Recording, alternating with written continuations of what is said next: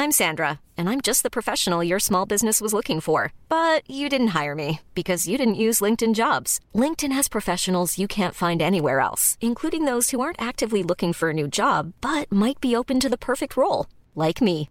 In a given month, over 70% of LinkedIn users don't visit other leading job sites. So if you're not looking on LinkedIn, you'll miss out on great candidates like Sandra. Start hiring professionals like a professional. Post your free job on linkedin.com/people today. I possibili sviluppi post-coronavirus.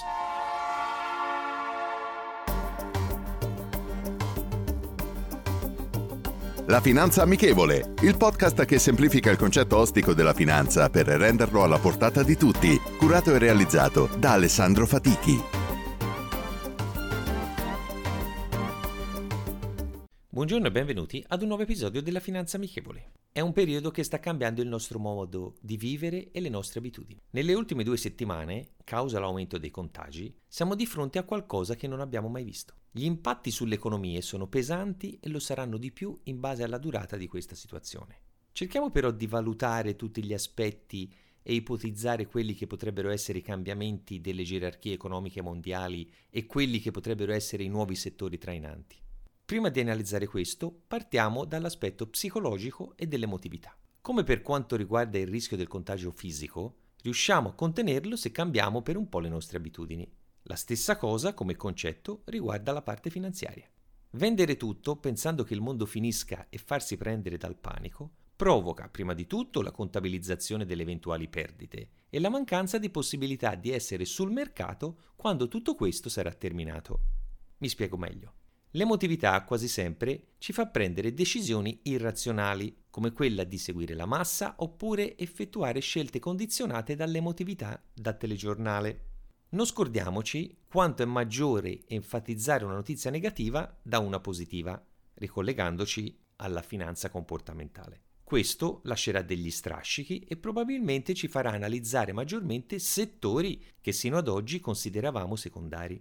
Ma in questo momento, perché non proviamo a valutare quelli che potrebbero essere appunto i settori con i maggiori sviluppi economici post-coronavirus? Ritengo che i seguenti potrebbero essere quelli con le maggiori prospettive. Quelli che riguardano la transizione energetica, energie rinnovabili e alternative, efficienza energetica, trasporto sostenibile, edilizia e infrastrutture verdi. L'innovazione sanitaria, sia per quanto riguarda i farmaci, la miniaturizzazione e materiali biocompatibili. L'innovazione tecnologica, l'intelligenza artificiale e la robotica, per segnalare quelli più importanti. Investire nelle aziende socialmente responsabili per uno sviluppo sostenibile, cioè quelle che rispettano i criteri ambientali, sociali e di governance, conosciute meglio con l'acronimo ESG. E infine l'accelerazione della green economy. In questa settimana, nonostante i ribassi dei mercati mondiali, quello che ha retto maggiormente è stato quello cinese. I dati che provengono sono quelli di una ripartenza, anche se lenta, dell'attività produttiva dopo le drastiche misure di contenimento. Forse vedremo anche un cambiamento delle gerarchie economiche mondiali, con aree geografiche maggiormente penalizzate a scapito di altre che miglioreranno sensibilmente questa piccola analisi per valutare questa fase, in modo graduale, come un possibile inizio di accumulazione nei settori che abbiamo sopra menzionato. Manteniamo la calma il più possibile, analizziamo attentamente le varie strategie da adottare e probabilmente riusciremo a creare un'opportunità da una situazione decisamente complessa. Ricordiamoci che spesso i maggiori rialzi del mercato si verificano durante i periodi di instabilità quando molti investitori escono dalle loro posizioni.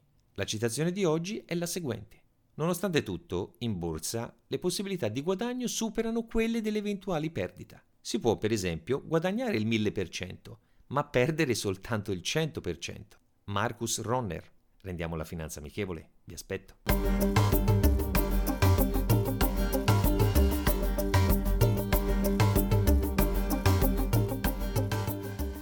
Vacanze in Sicilia o in Sardegna. Con i traghetti GNV viaggi in relax, porti tutto quello che vuoi e ottieni super vantaggi. Col nuovo programma Fedeltà MyGNV accumuli punti viaggiando, ricevi un cashback del 20% e tanti sconti a bordo. Non c'è modo più conveniente per andare in vacanza. Scopri i dettagli su gnv.it.